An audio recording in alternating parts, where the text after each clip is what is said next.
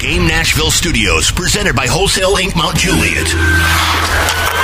This is the Julian Council Show on Nashville's best sports talk. ESPN. 1025 The Game. Okay, the Julian Council Show podcast is on the air. We are not live, of course. I don't know. Maybe I'll get that changed at some point, but really not that big of a deal. So, Miss Monday had the Labor Day Super Show, as Nick Kale affectionately called it, that me, Nick Kale, and Chase McCabe did on Monday. So, decided I was not going to do a podcast that day. Also, I'm not going to labor on a holiday, even though doing podcasts and radio is hardly labor. But um, trying to figure out what my schedule is going to be moving forward. Probably going to do Mondays no longer. Probably just going to do Thursdays because your boy's doing Saturdays. Saturday tailgate with Kale. Also got the whole Darren and Donna thing going Monday through Friday. So I think I'm going to kind of only do this every Thursday or Wednesday or so, whenever kind of the schedule works out, because we have all these podcasts going on. Max Hers, who's as I record this on Wednesdays, is on in Studio A, where I typically do the podcast. I sent out an email. So we have this email chain basically saying when we need the studio because we only have one phone line that works for phone interviews. So I'm gonna have Garrett Gramling on later on the podcast from Sports Illustrated, getting an NFL preview, trying to figure out what the hell Jon Gruden's thinking for trading Khalil Mack and whether the Titans are gonna be any good and who's gonna win the Super Bowl, yada yada yada, all that stuff. Gonna get to that in about 20, 30 minutes or so. Max Owers is doing the Anchor Down podcast. He's on the other studio. I sent an email last night saying, "Hey guys, I need a studio from three to four central." Well, my thought was because I'm telling Gary Gramling, who's up in New York City, I need to have you on three thirty Eastern. I'm thinking in my head, I need you to be on from three to four Eastern. Well, what I meant to send out was two to three, but I end up sending out three to four. So right now I'm the Studio B, but I'll be in Studio A later. And apparently there's a Preds podcast that's going to be recorded here soon. So I got to kind of hurry up my thoughts here on the college football weekend. Of course, after one weekend, every year, everyone loses their collective minds when it comes to college football when we really don't know anything. I always say every year until about the fifth or sixth weekend, which is about the first weekend in October of the season, we know nothing about any of these teams. But yet everyone's already making all these wild accusations about the Big Ten West is a, a fraud, or the Big Ten East rather is a fraud. The SEC West is back, and how Michigan Jim Harbaugh sucks. Yo, what's up? Okay, so just had the bot had to pause the podcast because Haley from the Buzz walked in here, and this see this is why we need locking mechanisms. This is why we need more studios. Because if I'm in Studio A, no one walks in here while I'm trying to get into my ridiculous college football rant, but no one probably cares about. Walks in, we got Darren Mafron out here, Chase McCabe, Josh Upton, all watching as she's walking in, and my only reaction, "Hey, what's up?" As you just heard, and now I'm completely off my game, and I, I can't. I'm lost. I've lost focus, honestly. I've lost all focus on how I'm going to do this. Okay, so what I'm saying is people just got to free stop freaking out about the first weekend of college football. Stop freaking out because I'll just start off Florida State, Virginia Tech. Virginia Tech coming in this season was a team where looking at them defensively, they have six guys in their defense from last year that's now on an NFL roster. From last year's defense, six guys. You're bringing back guys like Vinny Mahuta, who had suffered a torn ACL in November, was limited on Monday night and you're kind of going into a game where, look, it's Tallahassee, it's Willie Taggart's first ever game at Doak Campbell Stadium, Monday night, blackout. You're thinking they're going to walk into kind of a hornet's nest of an atmosphere, which they did. But for whatever reason, Florida State couldn't do anything. Well, you know why they couldn't do anything? Because Virginia Tech's defensive line is really good and Florida State's offensive line still is really freaking bad. But that does not mean that Florida State is terrible and that Willie Taggart was a terrible hire because eventually I think he's going to do a really good job, good job recruiting. And then eventually they get that offensive line working. You're going to have guys like Cam Akers and Jacques Patrick and Khalan Laborn who are going to be able to run the football all over the ACC in college football. But if that doesn't happen anytime soon, Florida State's going to struggle because if you can't block, you're going to have a problem. Same case with with Washington Auburn. The reason why Auburn won that game is not because they're better than Washington, because Washington got down there twice where they had the pick play that the touchdown got called back on, ended up missing a 40 yard field goal, and then the next drive, for whatever reason, they think it's a good idea to run a speed option with Jake Browning. Jake Browning, speed option. They don't they don't go together. But you know they lost that game because Nick Coe, Nick Coe from the defensive lineman completely blows them up. After Auburn scores that touchdown with Boobee Whitlow, Washington's go, going down the field. They can't block. Jake Browning gets slacked twice and end up fumbling the ball. That's why they lose the game because of the defensive lines. not because Auburn's better than Washington and all of a sudden the SEC West is back. It's because Washington's offensive line was missing out their best left tackle, Trey Adams, and that defensive line against Auburn is disgusting. Not because Washington's bad, now the Pac 12 is not going to make the playoff. If anything, you want to talk about how the Pac 12 did not do well in week one is look at Arizona and Kevin Sumlin's debut with Khalil Mack, or Khalil Tate rather, getting 14 rushing yards and then losing to BYU. A BYU team, mind you, that was terrible offensively last year and did not make a bowl. Went into Arizona, who a lot of people are talking about in a wide open Pac 12 South with Khalil Tate, who was hmm, thought to be a Heisman Trophy candidate, went out there and played horribly. So uh, these overreactions every year about oh well the Big Ten West is not, not, Big Ten East rather is now bad because Michigan State went out there and lost to almost lost to Utah State team. Well, they didn't lose. We've already seen App State. We see it every time App State plays a team after beating Michigan 11 years ago, which was coincidentally, it was 11 years since the day that App State beat Michigan, that they went to Penn State and they had a chance to beat them. We always say, well, why do these teams schedule App State? But then when they beat them, we're saying, oh, well, that team's not very good. So Penn State's not very good because they beat an App State team that we always tell people not to schedule because once upon a time, they beat Michigan in the big house. See how that makes no sense at all? How we make these rash judgments after one week of the season? Like people are actually saying that LSU, like someone called into Paul Finebaum show, and I, I get it. Callers of the Paul Finebaum show are insane. Someone called into the Paul Finebaum show and actually said these words. Is there a chance that LSU and Alabama both can make the playoff? Alabama, uh, yeah, because of Tua and those wide receivers, Jerry Jeudy and DeVonta Smith and Henry Ruggs, and running game, they're going to put up like 50 points a game. But LSU, just because they have Joe Burrow, who looks like he has control of the offense, looks like he knows what he's doing, and was close to being in that competition with Dwayne Haskins, who threw five touchdowns in his debut against Oregon State for Ohio State, does not mean that LSU has a quarterback. And also, with Joe Burrow, given recent events of what Urban Meyer has said, or, you know, said he did not lie about, as far as with the Zach Smith, Courtney Smith situation, why would we be privy to believe anything he says, even if it is in regards to Joe Burrow being close in the competition and not that far behind Dwayne Haskins. That was neck and neck.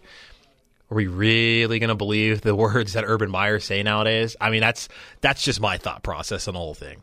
So LSU looked really good against a Miami team that I'm not exactly sold on. Like after watching what happened, what happened with Miami, I'm not sitting here saying like, oh man, Virginia Tech they're absolutely going to win a coastal. I'm kind of like, nah. Kind of feels like another Georgia Tech year in a coastal. Kind of feels like Duke, who handled an Army team who won nine games last year and looked like they could have given Duke some problems there on Friday night in Durham. Kind of, kind of, kind of feels like a Georgia Tech year in the coastal. Just saying. Like I'm not sitting here and just completely changing my opinion. Like Miami last year was a team that started off really hot. They embarrassed Virginia Tech, embarrassed Miami at home, not Miami, embarrassed um, Notre Dame at home on ABC Saturday night games in a stadium at Hard Rock Stadium that was basically a powder keg ready, ready to explode. Like 10 years of frustration. Like Miami came into the ACC back in 04, and last year was the first year they had ever won the Coastal Division and gone to the ACC title game where they got obliterated by Clemson. Outside the Pittsburgh loss and the Clemson, I mean, the Clemson loss and Wisconsin loss, there's no problem of losing those teams. Pittsburgh on the road on Black Friday was a really bad loss and Malik Rosier, or I guess they're calling him Rosier now, because uh, I don't know. Sean McDonough goes to the NFL Monday Night Football for like a year, then he comes back, or two years, whatever it was, comes back, and now he's calling Malik Rosier Malik Rosier, and I'm having to rename dudes who I thought were a certain name and weren't really that good anyway. But Malik Rosier is not a good quarterback, or Rosier, whatever the hell his name is, he's not a good quarterback.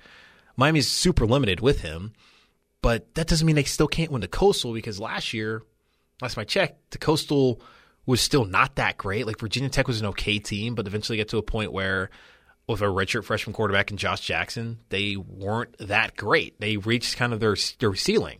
And for Miami, they reached their ceiling, but they kind of peaked pretty fast. And what you saw at the end of last season was more of them regressing back to what they really were. They weren't a 10 win type of team ever. They were a team that was going to win nine games, but just happened that they won their first nine games, and everyone jumped on Miami like, oh man, the U's back. The U's not back because no one's fearing Miami. Like did LSU look like they were scared of playing Miami? An LSU team. People were talking about like they're going to go five and seven, six and six, and, and Joe Burrow commented on that to Holly Rowe after the game. Like I looked around when I got here, like this team is really talented. Like we're not going to go six and six. We're not going to go five and seven. It's like, well, you might not, Joe, but like look at the schedule because that's why I tell people to calm down with LSU. They still have to play at Auburn next weekend.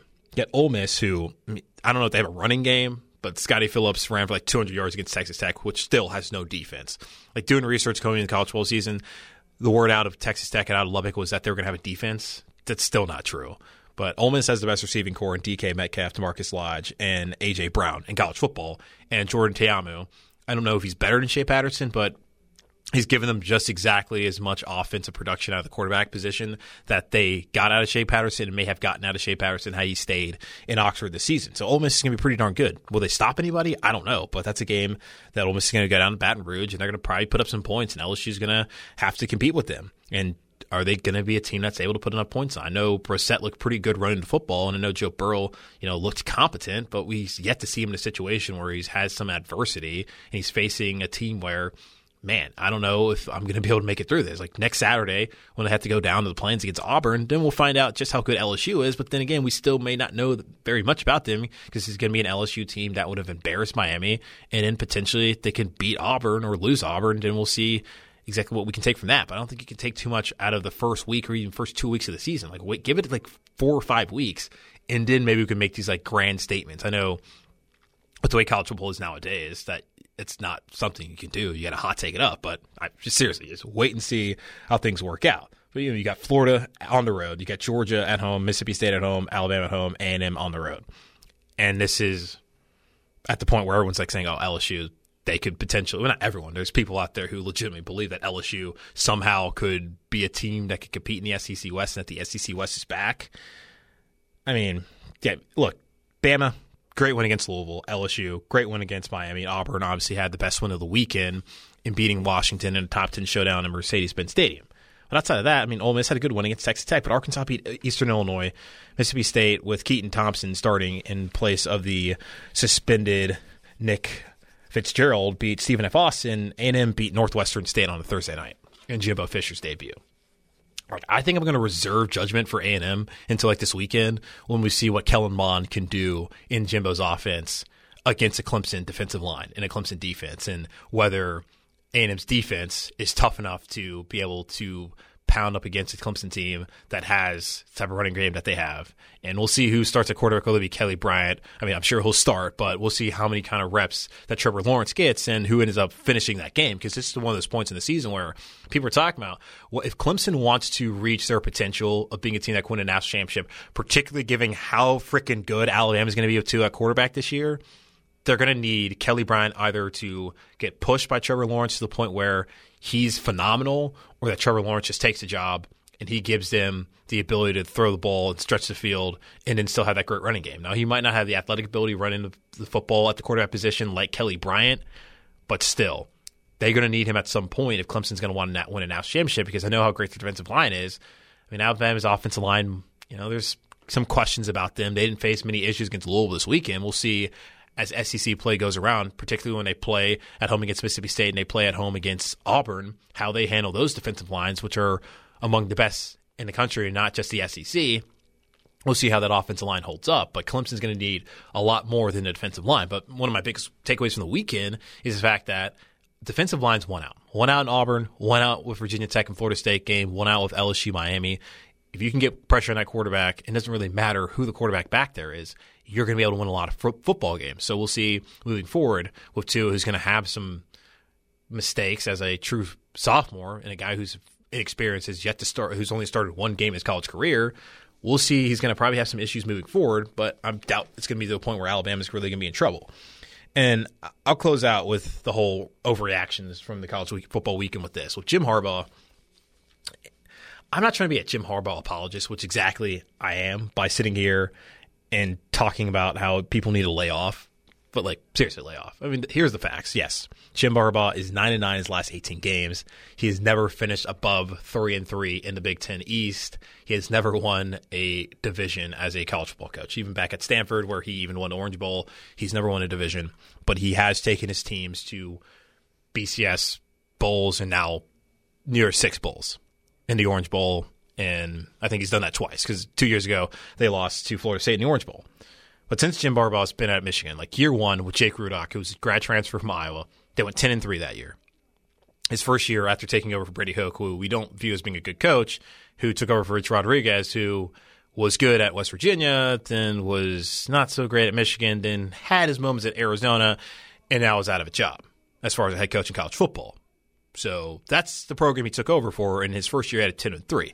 In year two, he had him at ten and one with Wilton Speight at quarterback, who got hurt this past weekend of UCLA and is not going to be a good quarterback.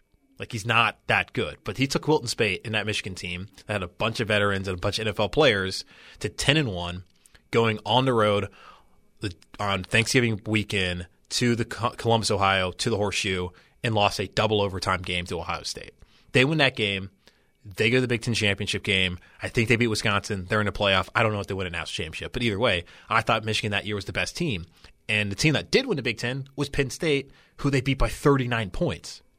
And that's Penn State team I was saying, oh, we should have been in the playoff. Well, you lost by 39 to Michigan. So how good were you? And then people talk about, oh, well, they had the injuries that game. Last time I checked, Saquon Barkley and Trace McSorley, the two most important players, both played in that game, and they still lost by 39. They still only scored 10 points against the Michigan defense. So how great was Penn State that year? I mean, they were a good enough team that went to the Rose Bowl and lost to USC and, and won 11 games. I mean, they won 11 games back to back years. People act as if Jim Harbaugh has gone eight and eight or eight and five rather every year. I mean, they went eight and five last year. In his 12 losses, he's now 28 and 12 at Michigan. And we'll kind of exclude this Notre Dame game because we don't know how Notre Dame's going to finish.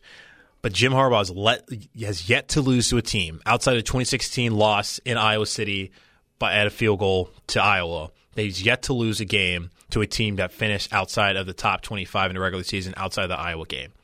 And we're not even counting bowl games because South Carolina was not ranked when they beat them this past year.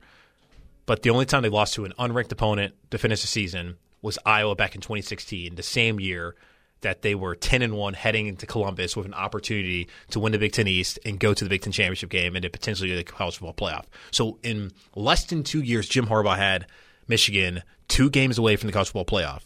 But then one season and a weekend uh, removed from that, we're all talking about how Jim Harbaugh's, you know, the he's starting to be on the hot seat. Like, oh, Michigan paid all that money for this guy. I mean, it's not like they hired Nick Saban or Urban Meyer. Like, Jim Harbaugh's a good football coach. He took the, the 49ers Super Bowl. We all know his credentials. But he hadn't won a national championship. It wasn't like he was a multiple national championship winning coach when Michigan hired him. But he's a hell of a lot better than Brady Hoke and then Rich Rodriguez. And I think eventually he'll be a whole lot better than Lloyd Carr. So to sit here and to judge Jim Harbaugh off of finishing third in the Big Ten East, I mean, t- people are talking about how this is the best division in college football up until this past weekend when the SEC West went seven and zero. Oh. Like since he's gotten there, Ohio State has won and has what been to the they've been to the playoff what twice? Not twice. Ohio State. So the first year that he got there, Ohio State was coming off a national championship. They won like 11 games and went all the way to what they lost to the they went to the Fiesta Bowl and played Notre Dame. The year after that, they went to the playoff. Went what 11 and 1 went to the playoff, lost to Clemson, got shut out, and then last year Ohio State won the Big 10 championship. Michigan State went to the playoff his first year there in Ann Arbor. The next year they went 3 and 9. The only time they beat Michigan State, remember 1 and 5 against Michigan State and Ohio State. The only time they beat Michigan State is when they were three and nine, which is an indictment on Jim Harbaugh not beating his rivals. And then last year, Michigan State won ten games. Um, Penn State, who they've had, I think they have Penn State. They have a winning record against. They beat Penn State. They're two and one against Penn State. First year, Penn State goes with seven and six, then they go eleven and three, win the Big Ten. The same year that they beat them by thirty nine, and then last year they get blown out in Happy Valley, and Penn State wins eleven games. So you have three other teams in your division that have either been to the playoff or been right there in the playoff conversation. And Michigan has been in the playoff conversation one of those years, and people act as if he's hasn't done enough. I mean, he hasn't won big yet Michigan, but as being 28 and 12 in your first three years plus a week, is that not is that not good? Like people act as if, like I said, act like he's going eight and four every year, like seven and five. He's right there. It, it takes time to build a program. Urban Meyer has already been there at Ohio State. He's already won a national championship before Jim Harbaugh had even stepped foot on campus at Michigan, again to be the head coach. Mark Dantonio had already built his program there. Now, James Franklin, Penn State, they're a year ahead of what Jim Harbaugh did, and they won earlier than Jim Harbaugh. They've yet to go to the playoff yet, but they've won a back to back 11 win seasons. But after what happened on Saturday night or Saturday afternoon against App State, if they struggle the rest of the way, people are going to start questioning, oh, how good is Penn State? So I, I just don't understand how you're going to grade Jim Harbaugh as being like a failure when he's in one of the toughest divisions, at least when you're looking at those teams. Also, Big Ten East. You know, you're going to crap on Michigan State, Penn State, Michigan. Maryland beat Texas, who for whatever reason was ranked in the top 25 to start the season, who people were talking about is going to contend against Oklahoma. So can we give uh, Maryland a shout out? A program that's like in shambles.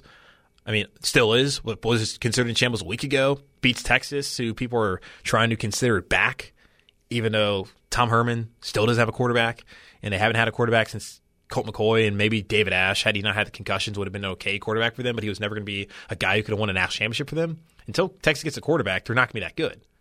So maybe let's give Maryland some credit because they are a Big Ten East too. I just think people need to, you know, calm down with the Harbaugh hot takes. It's not like he's going to get fired this year. I mean, even if Michigan goes three and nine, they're not going to run him out of town. It would be a big problem for him going into year five next year because if he struggles again, maybe they think about it. But then again, like, what is Michigan going to do? Who are they going to get that's going to be better than what Jim Harbaugh offers them right now? That's the real question. Okay, so on the other side, Gary Gramling, Sports Illustrated Monday Morning Quarterback Preview, the NFL season. What the hell is Jon Gruden thinking? It's Julian Council Show. When the big stories break, Ryan Hartman has been traded to the Predators. Ryan Hartman is 23 years of age, an established player in the NHL, and he fits all the boxes that we were looking for. we are here to deliver. Titans have released DeMarco Murray, and they are going with Derrick Henry as their lead running back. Nashville's best sports talk is ESPN. 1025 The Game. All right, as promised, Garrett Gramling, uh, Sports Illustrated Monday morning quarterback. NFL season starting up Thursday night. Atlanta Falcons on the road against the defending Super Bowl champ Philadelphia Eagles. But Gary, let's not start there. I need you to answer one question for me, and really only one ca- ca- question, and maybe we can even end this. What in the world is Jon Gruden thinking getting rid of Khalil Mack? It's I, I- I guess the thing that kind of blows your mind uh, with this. Is Yeah. I think you can make the argument. Look, we've stunk on defense for years with Khalil Mack. We need a total rebuild on that side of the ball. Uh, you know, paying this guy uh, basically what what is a quarterback type of type of contract, and we already are paying Derek Carr his second contract. You can make those arguments. The thing that bothers me and bothers a lot of people, uh, my colleague Connor Orr is he has steam shooting out of his ears for the past 72 hours. Uh, they didn't seem to make the effort. Like like there was no communication. Gruden didn't reach out. You know, all these holdouts. Uh, you know, Aaron Donald and and and you know it, the Rams were in touch with him. Uh, Odell Beckham Jr. But the first thing Pat Shurmur did was was start a, uh, a text chain with uh, with Odell. Mhm. Uh, there was just no there was no personal touch uh, between Gruden and objectively his best player. Uh, and that's what's gotta. I mean, that's what's gotta. Yeah, 'cause it's I- gotta really like twist the knife if you're a Raiders fan. Yeah, because I saw reports. I feel like a, a month ago, it's talking about like he had never spoken to Khalil Mack, and I'm like, wait, how is that even possible when you have the two, you know, bedrocks of your franchise and Derek Carr, who we already knew he loved from, you know, him just gassing Carr up on Monday Night mm-hmm. Football to Khalil Mack, and you don't speak to one of them. That made no sense, particularly the one who's looking for a new contract. And then when it's all said and done, Gruden acts as if like it wasn't his own decision when no one could really sit there and, and look at Reggie McKenzie and think that Reggie McKenzie had a lot to play in the role of getting rid of Khalil Mack. that's Reggie McKenzie's legacy right there. Right. Uh, I mean, that that had to kill him to make that deal. But uh, yeah, I mean, I, so much of this to me is, is also Gruden. I mean, Gruden's been telling anyone who will listen, uh, "Oh, this roster stinks." Obviously, he has no, you know, whatever you can say it stinks. Mhm. Uh, I think back to the old Rex Ryan thing. Rex Ryan uh, arrives in Buffalo and starts telling everyone, "We're going to the Super Bowl," or, or whatever he was saying, and, and people believe it. Uh, that roster needed a lot of work. Rex should not have done that. He should not have built those expectations in. Uh, Gruden's, I guess, cynically taking the the opposite tack, which is which is probably the smart tack at this point, sort of buying himself some time. And and now that Khalil Mack is gone, I mean that's a that's a clear rebuild. That's that's a bottom five team clearly in, in, the NFL now. Yeah, and I guess to Rex's credit, at least he took the Jets to back-to-back AFC championships, and we'll see, you know, if Gruden, who's never really had success of building his own team, can be able to turn things mm-hmm. around once they move out to Las Vegas. If you're expecting it to be a rebuild, I think one thing that people haven't really talked about since the trade with the Bears giving up two what the Bears giving up two first round picks is what does this say about Chicago now that's had a lot of guys come over in free agency to where their you know immediate future is as far as whether they're trying to compete in an NFC North and an NFC in itself that's loaded. Yeah, I mean that that division is so tough. I I I honestly think they're still the fourth best team in that division. Obviously, you know, I could you could squint and say, okay, I could see them. Uh, you know, maybe Kirk Cousins has some issues melding with with the new guys in Minnesota. Maybe the Vikings slide back a bit. Maybe you know uh, that Packers defense still can't get it right. Maybe the uh, uh, the Lions, even with the new and improved run game, uh, it doesn't quite have it. But if you're handicapping it, I still think the Bears are clearly number four in that division. Which, uh, in the end, though, if you're Ryan Pace, uh, the Bears GM, uh, you had no choice. You have to you have to build up around Trubisky while Trubisky is on that cheap rookie deal. That's that's the rookie wage scale. Uh, that's the way the league is set up now. When you have that rookie quarterback, you have to you have to pounce then. Uh, so that's why they're spending big, and I don't really think it says anything. You know, I, I think a lot of people are saying, you know, oh, this shows they really believe in Trubisky. Uh, if you're Ryan Pace, you have no choice but to believe in Trubisky. If Trubisky's a bust, after Glennon was a bust, Yeah. you're losing your job anyway. uh, so the only way you can, you know, you can survive this is is string, string together sometime in the next three years or so a uh, a legitimate, uh, let's say, playoff contender. The NFC is stacked. Uh, so I don't know how high they go, but uh, they're there. They're knocking on the door, but I, I just kind of feel like this is still a seven and nine, eight, eight and eight type of team.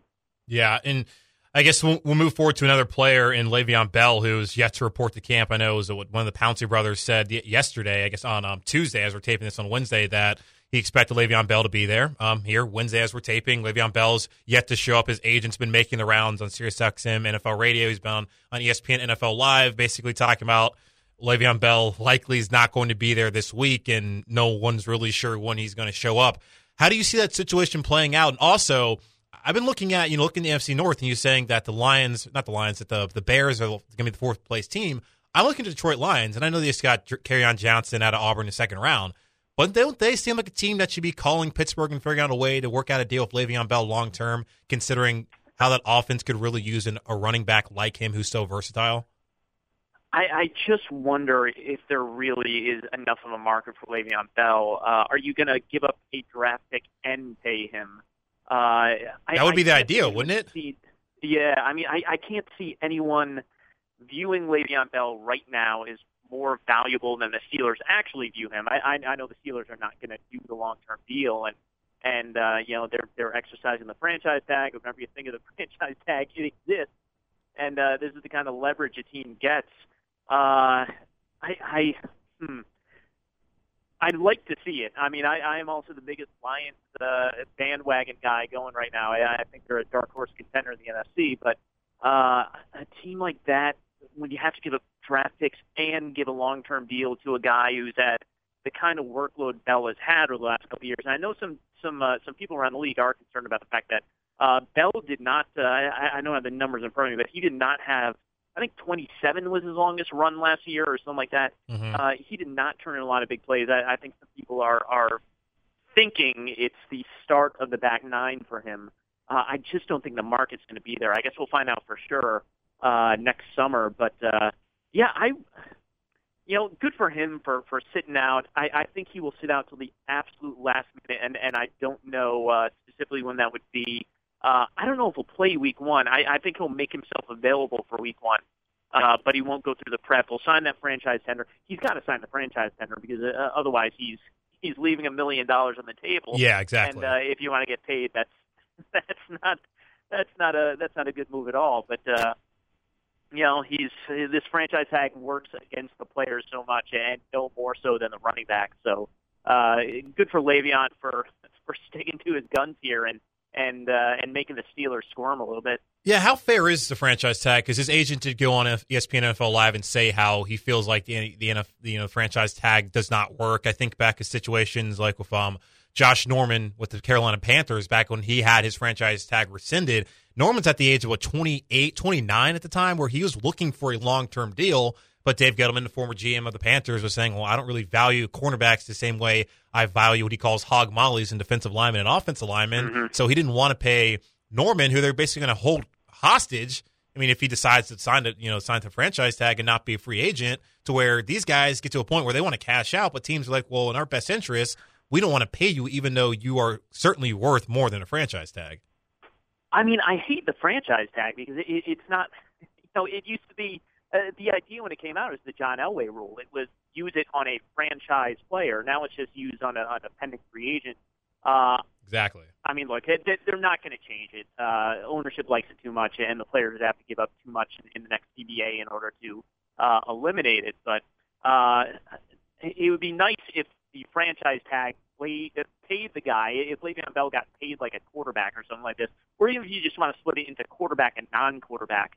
Uh, you know, some of these positions, it, it just it, it doesn't. Fit. Tight end is another one where uh, it just doesn't pay that much, even though we're we're in a league uh, where you know tight ends are, are essentially supersized wide receivers in a, in a lot of teams. Um, yeah, it's it's it's a rule that sort of uh, I believe Ozzie Newsome was the first one who who started using it on non-quarterbacks, and that sort of opened this Pandora's box. And and now, uh, you know, 15 years later, here we are. Yeah, and you talked about you're you're big on the lines. You have them uh, actually losing to the Green Bay Packers there in the NFC North. Looks like you're pretty big on the NFC North, having three teams coming out of that instead of the NFC South. We'll get to them in a minute. Who had three teams last year in the playoffs? Have the Packers win the Super Bowl. And everything I read out of Green Bay is that Aaron Rodgers hates his wide receivers. He's mad about Jordy Nelson, but he's pretty happy now that he's got that money. Why do you like Green Bay? Because it feels like every year, I know Aaron Rodgers is a great quarterback. Probably they should have won more with him than they have. But why do you like Green Bay, looking at how bad that Well- defense has been lately? Yeah, and I'll start on the defensive side of the ball. Um, when you look around the league, if if you were and, and Andy Benoit and I have done this on our uh, on our podcast, uh, we rank the you know we rank the top guys at each position, and when you're ranking the cornerbacks, uh, last year the the top twenty, uh, I think five of them were either first or second year guys. I think that's where you can turn around a defense. And when you're talking about Mike Pettine, uh, you need cover guys. The Packers have three of them, and we don't know for sure. They might all be busts, and then the Packers are back to square one, and they they stink defensively again, and they go ten and six, and they're they're they're one or two and done. Uh, but between uh, Jaire Alexander, uh, Kevin King, the second year guy, and then Josh Jackson, the the the ball skills guy there, who's probably going to have five interceptions this year. Uh, if one or, or two of them emerge as sort of true number one or, or sort of fringe number one guys, that completely changes what they have defensively there. And I think they go from being uh, what would be a C minus defense to probably like a B plus defense. Uh, I think that's well within reason, uh, especially with the, with the kind of draft capital that they uh, invested in these guys. And, and really, uh, they just they missed at cornerback. They missed at cornerback a bunch of times in a row. Damarious Randall, uh, Quinten Rollins, uh, and you know with, with what Dom Capers did, uh, which was fairly similar to to what uh, Mike Pettine does now. Uh, you couldn't afford to miss on cornerbacks like that. Uh, as far as Rodgers goes, uh, I know he's bummed about Jordy Nelson. Yeah. I would argue uh, bringing in Jimmy Graham is is he's such a better fit with Rodgers. And if you look over the last two years, when Jared Cook was in the lineup, uh, he was obviously hurt a lot. Uh, when Martellus Bennett was in the lineup, uh, the Packers were eh, what's what's the number fourteen and four when those two guys were healthy. So when they have that sort of flex tight end, it just adds another dimension to that offense that they uh, you know, they can get stagnant because of what they do, and they sort of rely on Rodgers to make out of structure plays so much. Uh, when they have that sort of flex chess piece type of tight end like Jimmy Graham is, uh, it really just uh, it takes them to the next level offensively. But I what, think they're going to win. Uh, no, sorry, go ahead, Julian. Yeah, no, I mean, I, I like because that was my one of my big questions was you know after watching Jimmy Graham leave New Orleans to go to Seattle, where I, I don't feel like he really fit there. I mean, it felt like Luke Wilson fit better in their scheme than Jimmy Graham did. My one, I was wondering if he would fit well with Rodgers. Sounds like he will, but you know, for them, we know Aaron Rodgers is great. We know Jimmy Graham's great. We know that they still have some sort of weapons on the outside, but can they run the football enough to be a Super Bowl contender? Oh, I think you can run enough. Uh, once uh, they have a good offensive line, uh, between those three backs, uh, Jamaal Williams and, and Aaron Jones are, are probably their top two in, in, in some combination. I think Ty Montgomery is more of a, uh, a move around guy this year, but uh, I think there's enough there. And especially, I mean, look, with that passing game, it's not like they need to be dominant on the ground. Uh, everyone's going to be geared up to uh, to deal with Aaron Rodgers, and and you know, I I think they'll be fine. Uh, that that is a good point you bring up, though. Uh, when the Seahawks got Jimmy Graham, I think they had some visions of basically improving him as a blocker, like the coaches would make him better as a blocker, and it just never really came. You know, it, it never happened.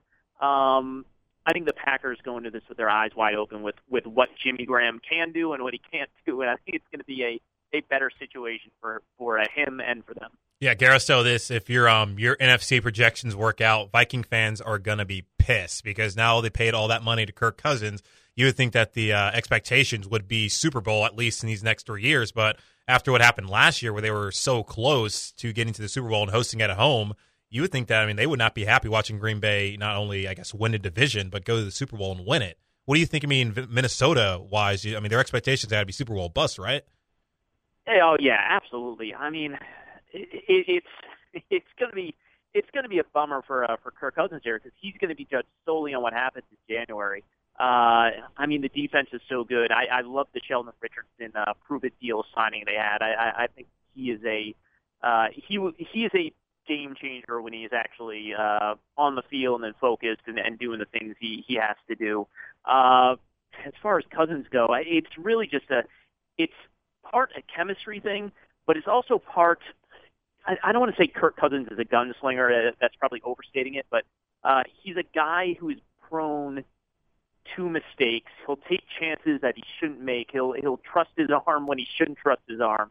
Uh, and it's gotten him into trouble. I mean, you know, Redskins fans will, will tell you about two years ago when they lost that game to the Giants that he forced a couple throws into the secondary, uh, and and you know they end up falling out of the playoff picture. Uh, gosh, you could see it happening in January. I love quarterbacks who who are aggressive and who do try and move the ball uh, down the field. I think he's I think he's ultimately just just sort of a, a step behind physically where some of these other top guys in the NFC are. Uh, it's going to be interesting, and it really is. It's going to come down to uh, he's got to win in January, or or he's going to be considered a bust.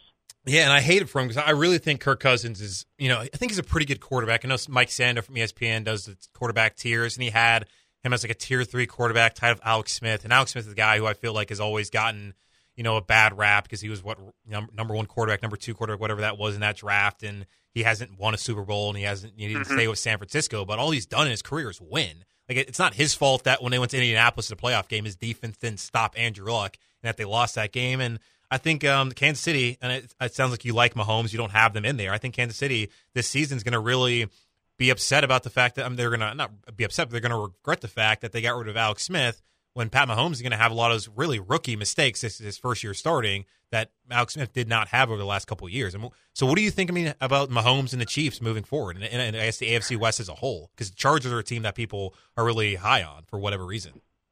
Yeah, I mean the the chart. I, I understand why people are high on the Chargers. I would say the Chargers. I I got to see it first because they.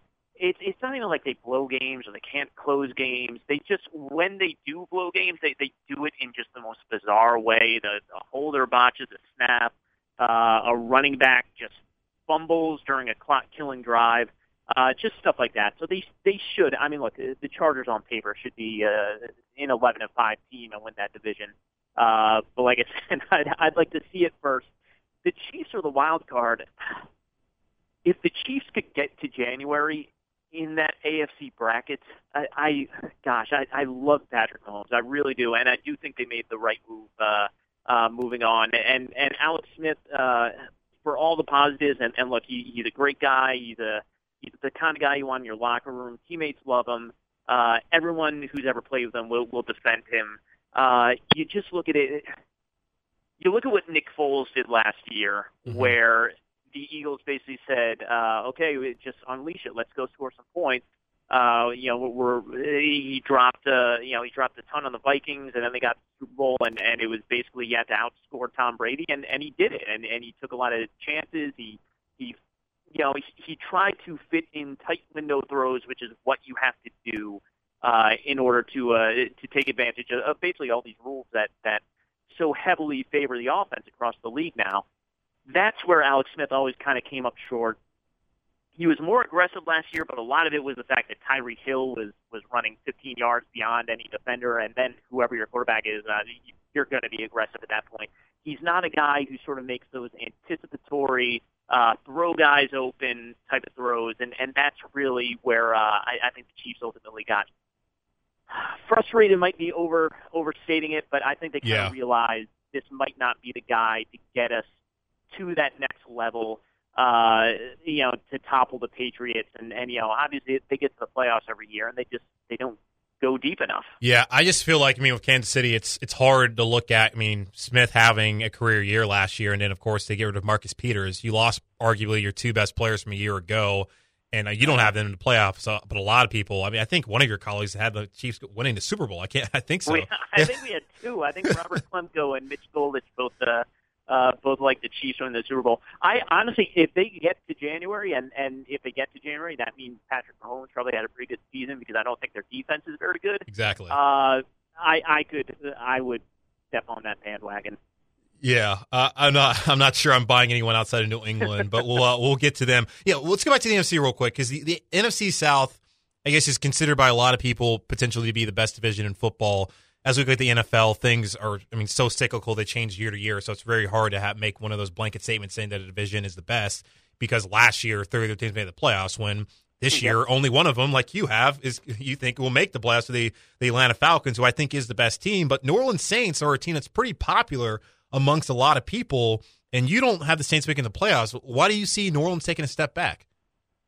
I didn't. Uh, boy, I, and and look, there's the, there's like nine. I don't have a great uh, great defense for leaving the Saints out of uh, out of my playoff picture here. Yeah, Uh, I do like the Lions in there. I, I like the Lions as a, as a dark horse, and I like the Falcons winning that division. Uh, to me, the, the Saints, I, I worry a little bit about the, the defense playing as well it did, as it did a year ago. Uh, I do like what Dennis Allen does. I like the fact that they have a, a, a true number one corner now in Marshon Lattimore, which I, has been an issue there for so many years. Uh, and I, you know, I worry about. It sounds ridiculous, but I do worry a little bit about Drew Brees, and and you know, is there going to be a, a sharper physical decline at at some point here? Uh, obviously, what they did defensively and what they did running the ball last year took a lot of pressure off Brees. Uh, and then when they needed him, he was he was obviously good enough in January. Um, I'm squinting here, and and I'm forcing it a little bit uh, so I, I can get my Lions uh, Lions pick in there, Falcons in there. But uh, uh, I'm not too far down on the Saints. I, I'm not gonna, you know, if someone wants to say the Saints are, are the NFC favorite, uh, I, I can I can agree with that. I can't uh, really counter that too aggressively. Um, I just worry a little bit that they uh, they might have maxed out last year. yeah. You know, I, I think they're a team that had they gotten past Minnesota and Marcus Williams makes that tackle, or you know, Mhm. Stefon Diggs somehow magically trips, I think they go to Philadelphia. I think they win that game, and honestly, I think they win the Super Bowl, and that would have been a great way for Drew Brees to go out on top. I do love the, the fact that they traded for Teddy Bridgewater, just because I feel like everyone out there in the football world is rooting for Teddy to do well, and I'm hoping Yep. he's going to be their quarterback of the future. But you know, I can understand what you're talking about there, because I mean, Drew Brees is up at an age where it's not like he's Tom Brady and has Alex Guerrero in the TB12 method, and seems like he's never aging. So, and, and you can tell that he needs those special pajamas. yeah, and you you can tell that he's not exactly that that he's still he can still win you a game or two, you know, by on his arm alone. But it's not like he can go out there and do it like he was doing the last couple years before getting that running game finally. And I'm from Charlotte, so I, mean, I grew up going to Panthers games. That's my team.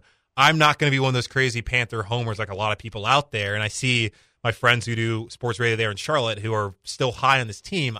I, for one, am not particularly high in Carolina because I'm looking at the offensive line and the issues they've had there seeing guys like Amini Silatolu get hurt in the preseason. They have Matt Kalil is going to be on the IR, even though I don't think much of him, but still, he's a guy that Dave Gettleman gave a lot of money to be your starting left tackle. Daryl Williams who mm-hmm. somehow dislocated his knee and tore his MCL and is like practicing. I don't know how that's possible. But I- don't love personally. I don't love the marriage. Norv Turner's absolutely Cam Newton's best offensive coordinator, and that doesn't say a lot about the guys who came before him. Even though Rob Chudzinski did parlay that into a job at the Browns for a season, but I don't really love this Panthers team this year because I don't know if that marriage is really going to work out that well. I don't know how the offensive line is going to hold up. And he might have most weapons he's ever had, but really, how good are the guys on the outside for Cam Newton at offense? So what are your thoughts on the Panthers this season? Yeah, I mean, if, if the Chiefs are sort of the most volatile team in the AFC, like it, you can see the Chiefs going five and eleven, you can see them going eleven and five. Uh, I think the Panthers are that in the NFC. I think the one thing that people are overlooking a little bit with the Panthers is uh, uh, you know, last year under under Steve Wilks, they suddenly went from the least blitz happy team in the NFL to the most blitz happy team in the NFL. I, I think they literally led the league in blitz percentage last year, which was which was bizarre, and it sort of caught opponents off guard early last year, and then in the second half of the year, teams were like, okay, well you're blitzing now, and you're leaving uh, six back there instead of seven like you used to, and and and you especially saw it when they played the Saints late in the year. Mm-hmm. Uh, you know, and Drew Brees just just picked that apart. Uh, I do think the new guy there, Eric Washington, T. Wilks, obviously out in Arizona now. Uh, Eric Washington as a coordinator, he's been there for a while. I think it's going to be back to what uh, they had under McDermott there, uh, where it's going to be rush four, uh, seven back there. One of them's Luke Kuechly, so it, it you know Luke Kuechly, you're you're in sub package, but you're not in sub package. Uh, ditto with, with Shaq Thompson or or once Thomas Davis comes back. I think the defense might be dominant again. Uh, and then it really comes down to, uh, yeah, the Norv Turner thing. I, I'm not gonna, I, I, I'm not gonna project anything with uh, with Norv Turner. He was out of football for a year. Uh, you've seen some of these guys, like I, I was thinking Bill O'Brien. Bill O'Brien ran the same offense as the Patriots at Penn State with uh, with Brock Osweiler, with with whoever else he had at, in Houston, and then all of a sudden, week three last year, it's he completely rolls out something different. It's it's spread misdirection stuff that he's never done before. Right. Uh, Norv Turner was out of football for a year and a half. You know, when when things went bad in Minnesota, it was because the offensive line fell apart. I wonder if he spent that year and a half sort of. And these guys, when they're out of football, they just they travel around and pick guys' brains, and, and I know that's what Turner was doing. Um, I wonder if he comes back a changed man because if he does, I mean, look, Christian McCaffrey is obviously uh, very interesting out of that backfield. Uh, DJ Moore, people are excited about. We'll we'll see uh, we'll see this fall. Uh, and then with Cam, you know, Cam is is so streaky as a thrower. Uh, you know, if he's on, you you could, you know, I, I don't want to say he's going to have another MVP season, but uh, he could approach that. Uh, you know, that's what he was in 2015. Then it then it was sort of the bad streak in 2016 he was somewhere in between last year. I thought he had a much better uh, season than than people uh, give him credit for. Uh, but you know, if he can sort of be somewhere between 2017 and 2015, let's say, and uh, the defense does what the defense is capable of doing, uh, they're right there too. So I mean, it, you're right. It, NFC South is stacked. I would take the North over it. Just I think the Bucks are on the verge of collapse here. But yeah, um, Panthers. I I don't think it takes too much of a stretch to get excited about the Panthers here. Uh, and I think the the biggest thing working against them is you get good cam or bad cam, or I should say, how much good cam do you get this year? And uh, on top of that, you know, are the Saints and Falcons going to be a, a, a couple of uh, uh, top teams in the NFC, and, and does that squeeze you out? Yeah, I mean, it's one of those things where I could absolutely see them going seven and nine and missing the playoffs, and then going like eleven and five, maybe twelve and four, and winning a division and being a team that could potentially be a Super Bowl contender. It's just you, like you said, they're volatile. And I saw your colleague Connor Orr hadn't won the Super Bowl. I'm just not one. I'm just one of those Panther fans who kind of takes a while before I'm really going to buy into yeah. the team being really that good. Because even all that year where they went 15 and one, I'm like, how in the world is he doing this with Ted Ginn yep. and Jerricho Cotchery and Philly Brown? And then they got to the Super Bowl and was like, yeah, it was bound to happen because these guys on the outside really weren't that good, but they did play one of the greatest defenses probably in NFL history. Um, let's move to the AFC South. You know, serve some of these Titan fans who are yelling right now as they listen to this podcast. Like, why, why haven't we heard anything about the Titans? um, you have, uh, you know, well, the, their week one opponent. You have the Dolphins in the playoff, which is actually interesting. But you also have the Texans and the Jags. The Jags winning division in the playoffs. So why do you see Houston taking that step up after I guess all the injuries? I, am assuming maybe them getting healthy, and then Jacksonville is be able to repeat. But why don't you? Why do you hate the Titans, Gary? that's going to say I, I'm, uh, I'm I'm throwing darts at a Marcus Mariota dartboard right now. Uh, I actually uh, so when we uh, when we first discussed this like back in back in early August in our staff, uh, I thought I was going to pick the Titans to make the playoffs. Uh, it, it was Titans or Texans was going to get the that second spot out of the AFC South as far as I was concerned. I sort of backed off the Titans because of all the all the, they're they're just they had a rough summer. Everyone's just sort of banged up. I know there were no Yep. catastrophic uh, ACL tears or anything like that, but uh, uh, Morgan, Orakpo, uh, Rashaan Evans. I mean, it, has he been on the field yet? Nope. Uh, you know, all, all these guys who I love Mike Vrabel's system. I love the personnel he has for that system. Uh, I just I don't know if they can. I don't know if they had time to get ready. Uh, I don't know if they're going to be ready for week one here. I, I think it might be a slow start for this defense, and and you know that diamond front where they where they get the uh, the five pass rushers basically in one on one matchups with the five offensive linemen, and and you know you remember Whitney Mercilus used to just destroy whether it was a guy off the edge or they match him up uh, whenever they went up to New England. They get Mercilus matched up on David Andrews, and he just absolutely wrecked David Andrews uh, snap after snap. Uh, I, I don't know if they're if the Titans are quite ready to do that right now. You love what they have on the back end, uh, the cornerbacks and, and Byard, and and even Kenny Vaccaro has probably had enough time to uh, uh, to make something of an impact early on here. But I wouldn't be surprised if it was just sort of a a slow start here, and then you're just you know obviously the big question is is Mariota. Uh, what kind of step forward did he take? Uh, you love Matt LaFleur's uh, resume and his pedigree. Uh, now it's his time to sort of shine here. Um, you worry about the lack of team speed offensively too. Uh, I, I am a I am a uh, Taywan Taylor believer, and I'm a I'm a big Dion Lewis believer. Um, Corey Davis really has to step up as a true number one for for uh, this offense to be able to do the type of stuff that. And, and I don't want to I mean, that's hope, Gary. Like. Gary, let's. And sorry to cut you off. I mean, I'm looking at the receiving corps, and this has to be one of the bottom five receiving corps in the league because Corey Davis, he was not healthy last year. I understand he's got to step up, be the number one wide receiver. But if you're really looking at it, their number one receiver is Rishard Matthews, who had a meniscus tear that he had to come back from. He hasn't even been there all off season. Taywan Taylor was what a third, fourth round pick out of Western Kentucky. He looks like he could be doing could do something for them. But you look around, Darius Jennings made the roster. Cameron Batson's really there to play special teams. Uh, offensively, uh, Mariota needs to have weapons around him because I don't really see him ever Yeah. being that great of a quarter, like being a guy who can, like a like a Rodgers, like a Brees, like a Brady, who can just have whoever and they can roll out there and they're going to win 10, 11 games. He's got to have weapons around him. I just don't after outside of Dion Lewis and Delanie Walker and Matthews, I guess if he's healthy, I just don't know how many guys on this offense are going to be reliable enough for him this season.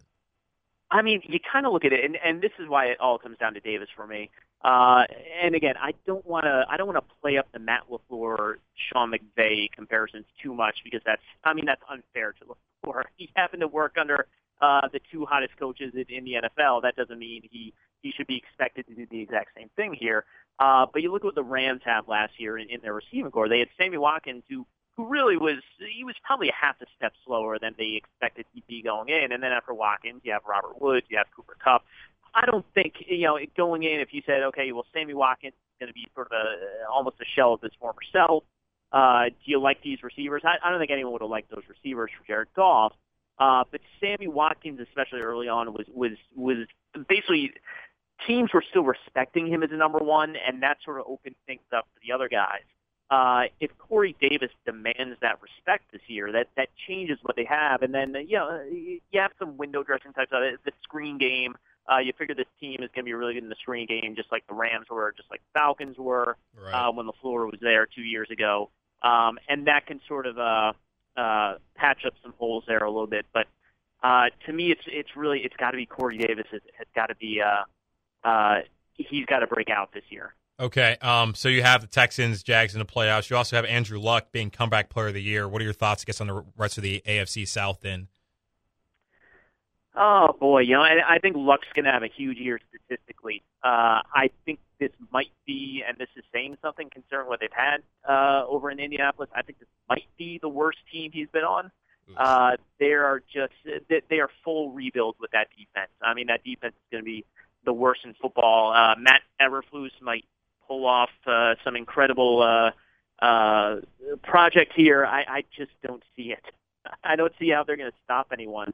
Uh, as for the rest of the AFC South, the Texans. uh, The one reason I, I'm pumping the brakes a little bit on the Texans, uh, I think they really caught teams off guard when when they rolled out uh, that sort of misdirection spread stuff week three last year, starting with the Patriots game with Deshaun. Uh, I love Deshaun. I think Deshaun's going to be uh, uh, an absolute star for uh, for the next ten years here.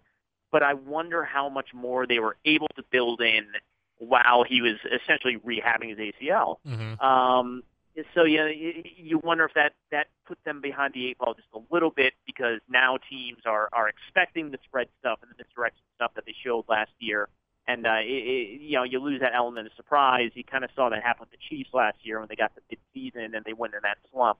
Um, and then uh, yeah, the I have the Jaguars winning it. The defense, I do think Blake Bortles takes a something of a step forward this year, and, and that's enough with what they uh, they have on the other side of the ball. Okay, so you have the Steelers getting back there, listening to the Patriots again. Um, quickly explain because I want to get you out of here. We've been going on for a while. Um, Dolphins. I, I've been going on. yeah, while. I feel like I'm hijacking your afternoon. Um, okay, so Dolphins, who the Titans play Week One, you have them in the playoffs. And last time Ryan Tannehill, he was healthy for a full season, even though he did get hurt at the end of that season. Matt Moore had to come in and start the playoff game in Pittsburgh, which they lost, and Matt Moore seemed to have lost his brain in that game as well. Unfortunately, Tannehill was not terrible, and they went to the playoffs, like I said. So, is that why you see them going back because you believe in Ryan Tannehill, or is there more? Because I see Min- Minkah Fitzpatrick, who has as uh, defensive player of no defensive rookie of the year. defensive rookie. Yeah, I, I believe in Adam Gase, and uh, Adam Gase very much believes in Ryan Tannehill. Adam Gase was was talking up uh, Tannehill for a breakout season last year before the uh, the injury last summer. Uh, I think people kind of they kind of forgot about Gase. McVay emerged, Kyle Shanahan emerged, and they forgot how how good a coach Gase was. I'm I'm kind of shocked to uh, always see him on these lists of like who's the first coach fired this year. Um, I think Adam Gase is, is an excellent coach. Uh, he's I think he's worthy of putting him in that same class as as, as he put a uh, McVay or uh, Kyle Shanahan, maybe maybe a half step behind that tier.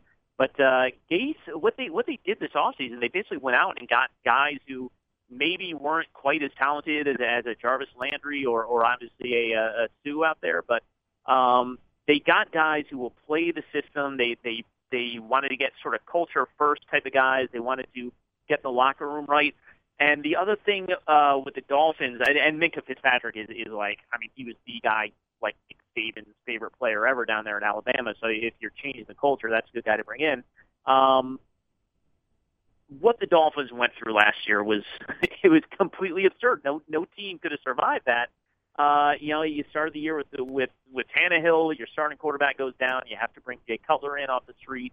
Uh, you have the hurricane and and everything that came along with that. Uh, Chris Foerster, who probably was their best assistant coach. Uh, you People know, forget about whole, that. uh, oh my goodness, he uh, he will not be a, when uh, you know whatever when when we talk about him ten years down the line, we won't be uh, referring to him as Chris Foerster, the best assistant coach on the 2017 Miami Dolphins. I still can't believe that Uh, happened. It, it was. I mean, that stuff is insane. And, You can't and, write that. uh, you really can't. And and oh gosh, I mean, you know, you saw it in the up and down year where where you you know they they get hammered by 40 points a couple times, and then in December, uh, Patriots go down there and they beat up on the Patriots. So. Uh, yeah, I, I think they, they have righted the ship as far as the culture and the locker room goes there, and, and I do believe very strongly Adam Gase is one of the uh, one of the top young coaches in the league, and that's why I, I am I am uh, picking them to win nine games and, and sneak into that sixth playoff spot. There you go. Okay, I'll get you out on this on thoughts on the Eagles and Pats. You have the Patriots losing in the Super Bowl once again to the Green Bay Packers. I think with the Patriots, I think there has to be legitimate concerns with the wide receiving corps and with that offensive line. But then again, they have the GOAT and Tom Brady. And with the Eagles, I feel like people are just looking at Philadelphia and saying, yeah, I mean, they got Nick Foles, who was great last year in the playoffs and winning the Super Bowl as being the MVP. But then again, he still is Nick Foles. There's a reason why he was the backup to Carson Wentz not the starting quarterback outside of them drafting Carson Wentz second overall. But I feel like people just look at Philadelphians just believe that, yeah, they're going to go back to the Super Bowl because we've seen teams outside of the Patriots do that consistently in the last 15 years. So, what are your thoughts on the Eagles and Patriots this season? Yeah, I mean, if if Nick Foles slides back a little bit, uh, and I am picking the Falcons to uh, to win the opener here, but um, uh, you know, Foles slides back a little bit. I mean, he's a he's a guy who uh, 31 teams really didn't want him before last season. I mean, uh, yeah, we'll see with the Eagles. I, I think it was something of a. I, don't want to play up too much the Super Bowl hangover stuff because I think that gets overrated, but um, they certainly enjoyed the uh, the victory parade. I know Doug Pederson was was sort of talking up, you know, that's the past, and and you know he talked to our Albert Breer a couple times about how you know 2017 is the past, don't live in the past, and stuff like that. But I don't know. He and Nick Foles are also going out on the book tours, and they should enjoy the spoils of victory. But uh, you know, doing the book tours over the summer are probably not the best way of putting it in the past. Um, and yeah, as far as the Patriots go, I mean, look, I think they might be a Gronkowski injury away from being in big trouble. Obviously, they're always a Tom Brady injury away from being in big trouble, but I think if Gronk went down uh, with the lack of weapons on the outside, even even if Edelman is back, uh, I think that limits them just a little bit too much. They they they don't have. I, I think when they had Martellus Bennett, they had a guy who could sort of do a Gronk imitation. They don't have that anymore. If you take that dimension away from that offense, and then on top of that, uh, you know, what are they doing at left tackle here? Uh, they, they lose Isaiah Wynn. Um, I think they slide back. I think the AFC becomes a sort of a wide open race if uh, uh, if Gronk uh, is going to miss any sort of extended time. Yeah. Either way, they'll probably still find a way to get to the Super Bowl, and we'll see who comes out of the NFC uh, side of that. Um. So Gary, really appreciate the time, man. Are you doing the Sunday Freak Out once again this year? I am doing the Sunday Freak Out. I'll, write the uh, in the wee hours of the morning. I'll I'll, I'll run out my uh, sort of pregame column, and then I'll do the Freak Out again uh, in the afternoon, and I'll see my family in uh, February. Yeah, yeah. Well, you know, family, we love them, but you know, they gotta they gotta step aside for a few months here. Gary, really appreciate exactly. it. Gary Gramling, SI Monday morning quarterback, does a great job. Gary, enjoy the football season. Uh, Julian, thanks for having me. You too, man. Okay, Gary Gramling there, Sports Illustrated Monday morning quarterback. Pretty comprehensive look at the NFL season this year. Really appreciate that time because I mean, there's not a lot of people out there. And I don't really know Gary that well. I think I've had him on my Saturday morning show one time during the playoffs. I booked him a few times, but for him to give me 40 minutes, really appreciate him doing that. So that's all we have here on the Julian Council Show today. Like I said, I think I'm only going to do this once a week now because I already got a lot going on, and I don't know if I really want to wake up that early to come record a podcast and say that late afterwards. And I'm also going to do some writing stuff, so I, I think one a week will be fine. Then again, I only gave you one show a week, but you can hear me on Darren Down. You can obviously hear me Saturdays throughout the fall, 9 to 11 on Saturday Tailgate with Nick Kale.